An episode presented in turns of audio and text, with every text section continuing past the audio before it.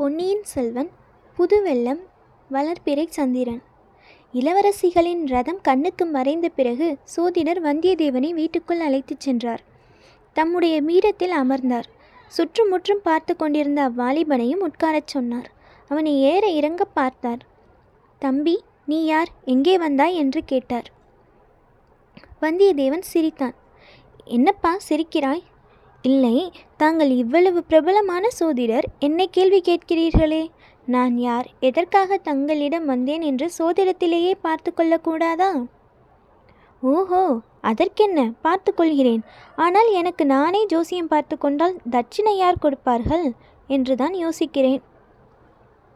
வந்தியத்தேவன் புன்னகை செய்துவிட்டு சோதிடரே இப்போது இங்கே வந்துவிட்டு போனார்களே அவர்கள் யார் என்று கேட்டான். ஓ அவர்களா? நீ யாரை பற்றி கேட்கிறாய் என்று எனக்கு தெரிகிறது. நீ என் சீடனை பிடித்து இழுத்துக்கொண்டு உள்ளே நுழைந்த போது இங்கே இருந்தார்களே அவர்களை பற்றித்தான் கேட்கிறாய் இல்லையா? ரதத்தில் ஏறிக்கொண்டு பின்னால் புழுதியை கிளப்பி விட்டு கொண்டு போனார்களே அவர்களை பற்றித்தானே? என்று குழந்தை சோதிடர் சுற்றி வளைத்து கேட்டார். ஆமாம் ஆமாம் அவர்களை பற்றித்தான் கேட்டேன். நன்றாக கேள் கேட்க வேண்டாம் என்று யார் சொன்னது? அவர்கள் இரண்டு பேரும் இரண்டு பெண்மணிகள். அது எனக்கே தெரிந்து போய்விட்டது சோதிடரே. நான் குருடன் இல்லை. ஆண்களையும் பெண்களையும் நான் வித்தியாசம் கண்டுபிடித்து விடுவேன். பெண் வேடம் பூண்ட ஆணா இருந்தால் கூட எனக்கு தெரிந்து போய்விடும்.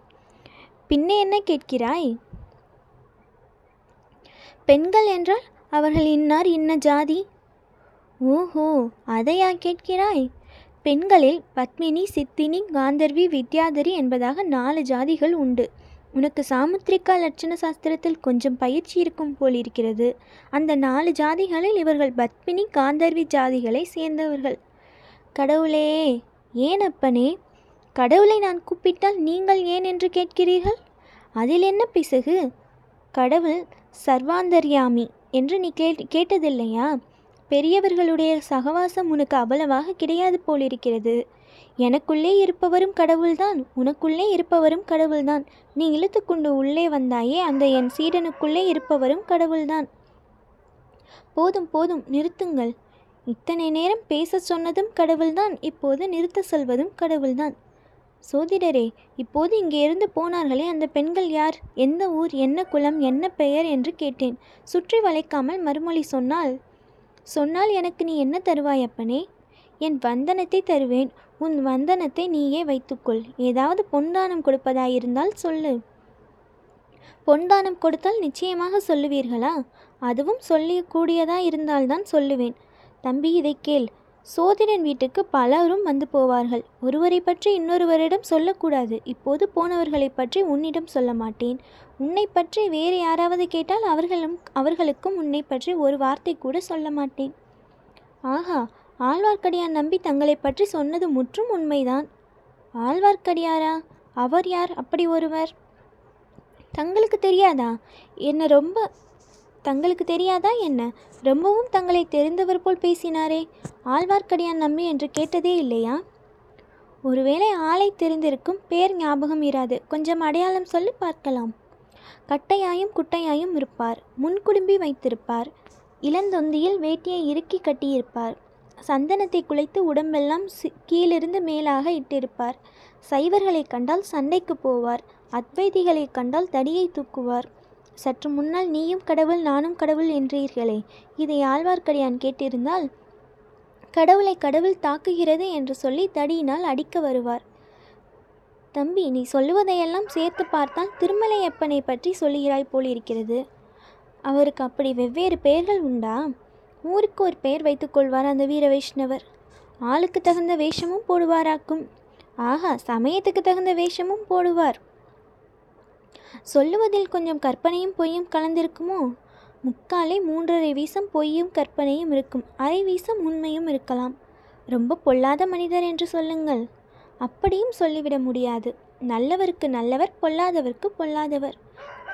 அவருடைய பேச்சை நம்பி ஒன்றும் செய்ய முடியாது. நம்புவதும் நம்பாததும் அந்தந்த பேச்சை பொறுத்திருக்கிறது. உதாரணமாக தங்களிடம் போய் சோதிடம் கேட்டால் நல்லபடி சொல்லுவீர்கள் என்று அவர் கூறியது. அவர் பேச்சில் அரை வீசம் உண்மையும் இருக்கும் என்றேனே அந்த அரை வீசத்தில் அது சேர்ந்தது. அப்படியானால் எனக்கு ஏதாவது ஆருடம் சொல்லுங்கள் நேரமாகிவிட்டது எனக்கு போக வேண்டும் ஐயா. அப்படி அவசரமாக எங்கே போக வேண்டும் ஐயா? அதையும் தாங்கள் சோதிடத்தில் பார்த்து சொல்லக்கூடாதா? எங்கே போக வேண்டும்? எங்கே போகக்கூடாது? போனால் காரியம் சித்தியாகுமா? என்பதை பற்றியெல்லாம் தான் தங்களை கேட்க வந்தேன். சோதிடம் ஆருடம் சொல்வதற்கும் ஏதாவது ஆதாரம் வேண்டும் அப்பனே. ஜாதகம் வேண்டும். ஜாதகம் இல்லாவிடில் பிறந்த நாள் நட்சத்திரமாவது தெரிய வேண்டும். அதுவும் தெரியாவிடில் ஊரும் பேருமாவது சொல்ல வேண்டும். என் பெயர் வந்தியத்தேவன். ஆஹா வானர் குலத்தவனா?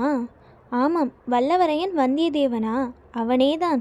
அப்படி சொல்லு தம்பி முன்னமே சொல்லியிருக்க கூடாதா? உன் ஜாதகம் கூட என்னிடம் இருந்ததே தேடி பார்த்தால் கிடைக்கும். ஓஹோ அது எப்படி? என்னை போன்ற சோதிடர்களுக்கு வேறு என்ன வேலை? பெரிய வம்சத்தில் பிறந்த பிள்ளைகள் பெண்கள் இவர்களுடைய ஜாதகங்களை எல்லாம் சேர்த்து வைத்துக்கொள்வோம் நான் அப்படி ஒன்றும் பெரிய வம்சத்தில் பிறந்தவன் அல்லவே. நன்றாக சொன்னாய். உன்னுடைய குலம் எப்பேற்பட்ட குலம்? வானர் குலத்தை பற்றி கவிவாணர்கள் எவ்வளவு கவிதைகளை கவிகளையெல்லாம் பாடியிருக்கிறார்கள்? ஒருவேளை நீ கேட்டிருக்க மாட்டாய். ஒரு கவிதையைத்தான் சொல்லுங்களேன் கேட்கலாம். சோதிடர் உடனே பின்வரும் பாடலை சொன்னார். வாணன் புகழுரையா வாயுண்டோ மாக மாகதற்கோன் வாணன் பெயரழுதா மார்புண்டோ? வாணன் கொடி தாங்கி நில்லாத கொம்புண்டோ உண்டோ? அடிதாங்கி நில்லா அரசு. சோதிடர் இசைப்புலவர் அல்லது என்பது அவர் பாடும்போது வெளியாயிற்று. ஆயினும் பாடலை பண்ணில் அமைத்து மிக விளக்கமாகவும் உருக்கமாகவும் பாடினார். கவி எப்படி இருக்கிறது? என்று கேட்டார். கவி காதுக்கு நன்றாகத்தான் இருக்கிறது. ஆனால் என்னுடைய கொடியை ஏதாவது ஒரு மாட்டின் கொம்பில் நானே கட்டிவிட்டால்தான் உண்டு. அரச மரத்து கிளை மேல் ஏறி நின்றால்தான் அரசு என் அடியை தாங்கும். அது கூட சந்தேகம்தான். கரம் தாங்காமல் கிளை முறிந்து என்னையும் கீழே தள்ளினாலும் தள்ளும் என்றான் வந்தியத்தேவன். இன்றைக்கு உன் நிலைமை இப்படி. நாளைக்கு எப்படி இருக்கும் என்று யார் கண்டது? என்றார் சோதிடர். தாங்கள் கண்டிருப்பீர்கள் என்று எண்ணியல்லவா வந்தேன் என்றான் வல்லவரையன். நான் என்னத்தை கண்டேன் தம்பி? எல்லோரையும் போல் நானும் அற்ப ஆயுள் படைத்த மனிதன்தானே.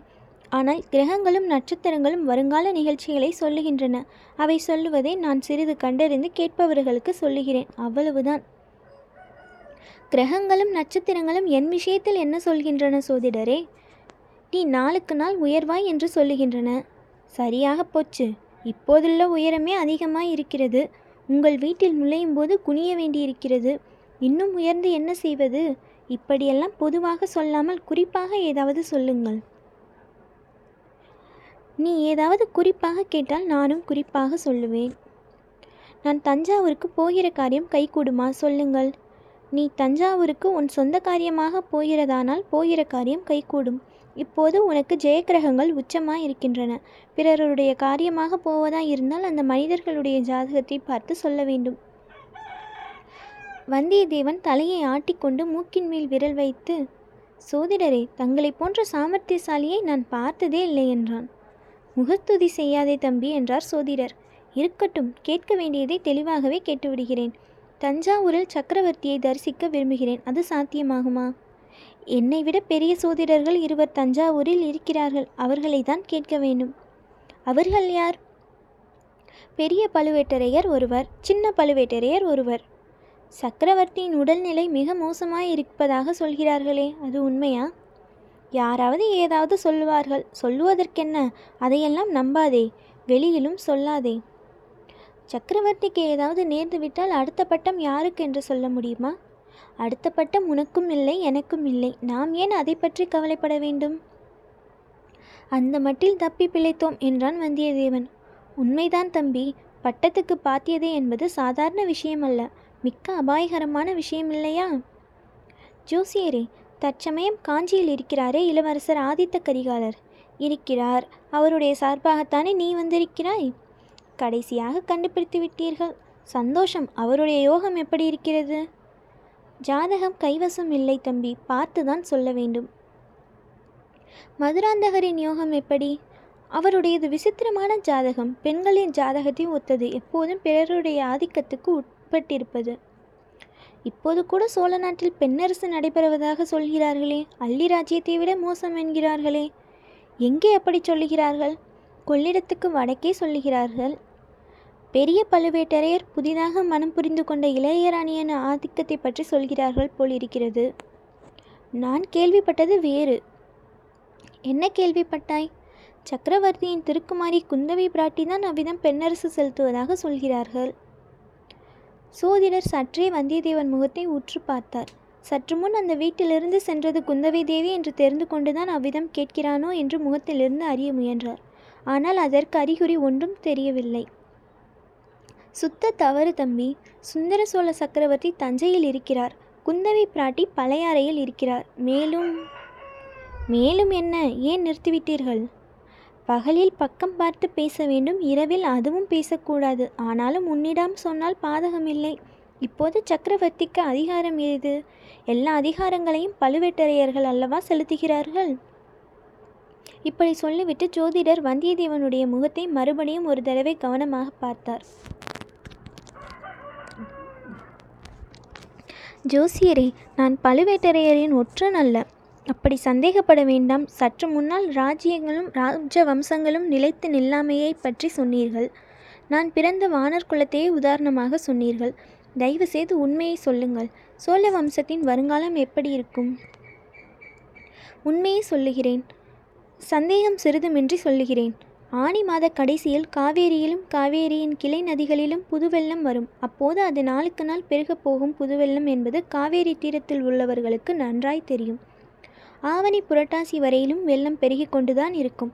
கார்த்திகை மார்கழியில் வெள்ளம் வடிய ஆரம்பிக்கும். இது வடிகிற வெள்ளம் என்பதும் காவேரி கரையில் உள்ளவர்களுக்கு தெரிந்து போகும். சோழ சாம்ராஜ்யம் இப்போது நாளுக்கு நாள் பெருகும் புது வெள்ளத்தை ஒத்திருக்கிறது இன்னும் பல நூறு வருஷம் இது பெருகி பரவிக்கொண்டே இருக்கும். சோழ பேரரசு இப்போது வளர்பிறை சந்திரனாக இருந்து வருகிறது. பௌர்ணமிக்கு இன்னும் பல நாள் இருக்கிறது. ஆகையால் மேலும் மேலும் சோழ மகாராஜ்யம் வளர்ந்து கொண்டே இருக்கும். இத்தனை நேரம் தங்களுடன் பேசியதற்கு இந்த ஒரு விஷயம் தெளிவாக சொல்லிவிட்டீர்கள். வந்தனம் இன்னும் ஒரு விஷயம் மட்டும் முடியுமானால் சொல்லுங்கள். எனக்கு கப்பல் ஏறி கடற்பிரயாணம் செய்ய வேண்டும் என்ற விருப்பம் ரொம்ப நாளாக இருக்கிறது. அந்த விருப்பம் நிச்சயமாக கைகூடும். நீ சகட யோகக்காரன். உன் காலில் சக்கரம் இருப்பது போலவே ஓயாமல் சுற்றி கொண்டிருப்பாய். நடந்து போவாய் குதிரை ஏறி போவாய் யானை மேல் போவாய் கப்பல் ஏறியும் போவாய். சீக்கிரமாகவே உனக்கு கடற்பிரயாணம் செய்யும் யோகம் இருக்கிறது. ஐயா தென்திசை படையின் சேனாதிபதி தற்சமயம் ஈழத்திலே யுத்தம் நடத்தும் இளவரசர் அருள்மொழிவர்மரை பற்றி தாங்கள் சொல்லக்கூடுமா? கிரகங்களும் நட்சத்திரங்களும் அவரை பற்றி என்ன சொல்லுகின்றன?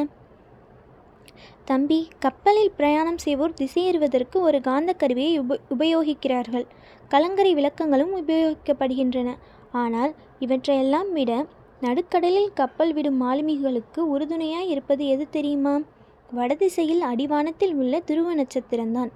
மற்ற நட்சத்திரங்கள் கிரகங்கள் எல்லாம் இடம்பெயர்ந்து போய்க்கொண்டே இருக்கும். சப்தரிஷி மண்டலமும் திசை மாறி பிரயாணம் செய்யும். ஆனால் துருவ நட்சத்திரம் மட்டும் அது இடத்தை விட்டு அசையாமல் இருந்த இடத்திலேயே இருக்கும். அந்த துருவ நட்சத்திரத்தை போன்றவர் சுந்தர சோழ சக்கரவர்த்தியின் கடைக்குட்டி புதல்வரான இளவரசர் அருள்மொழிவர்மர் எதற்கும் நிலை கலங்காத திடசித்தமுடையவர். தியாகம் ஒழுக்கம் முதலிய குணங்களில் போல முதலிய குணங்களில் போலவே வீர பௌருஷத்திலும் சிறந்தவர். கல்வி அறிவைப் போலவே உலக அறிவும் படைத்தவர். பார்த்தாலே பசி தீரும் என்று சொல்லக்கூடிய பால்வடியும் கலைமுகம் படைத்தவர். அதிர்ஷ்ட தேவதையின் செல்வ புதல்வர். மாலுமிகள் துருவ நட்சத்திரத்தை குறிக்கொள்வது போல் வாழ்க்கை கடலில் கடலில் இறங்கும் முன் போன்ற வாலிபர்கள் அருள்மொழிவர்மரை குறியாக வைத்துக்கொள்வது மிக்க பலனளிக்கும். அப்பப்பா இளவரசர் அருள்மொழிவர்மர் அருள்மொழிவர்மரை பற்றி இவ்வளவெல்லாம் சொல்கிறீர்கள்? காதலனை காதலி வர்ணிப்பது போல் அல்லவா வர்ணிக்கிறீர்கள்? தம்பி காவேரி தீரத்தில் உள்ள யாரை கேட்டாலும் என்னைப் போலத்தான் சொல்வார்கள். மிக்க வந்தனம் சோதிடரே சமயம் சேர் நேர்ந்தால் உங்கள் புத்திமதியின்படியே நடப்பேன். உன்னுடைய அதிர்ஷ்ட கிரகமும் உச்சத்துக்கு வந்திருக்கிறது என்று அறிந்துதான் சொன்னேன். போய் வருகிறேன் சோதிடரே என் மனமார்ந்த வந்தனத்துடன் என்னால் இயன்ற பொன்தனமும் பொன்தனமும் கொஞ்சம் சமர்ப்பிக்கிறேன். தயவு செய்து பெற்றுக்கொள்ள வேண்டும். இவ்விதம் கூறி ஐந்து களஞ்சு பொன் நாணயங்களை வந்தியத்தேவன் சமர்ப்பித்தான். வானர் குலத்தின் கொடைத்தன்மை இன்னமும் பட்டுப்போகவில்லை என்று சொல்லிக்கொண்டு ஜோதிடர் பொன்னை எடுத்துக்கொண்டார்.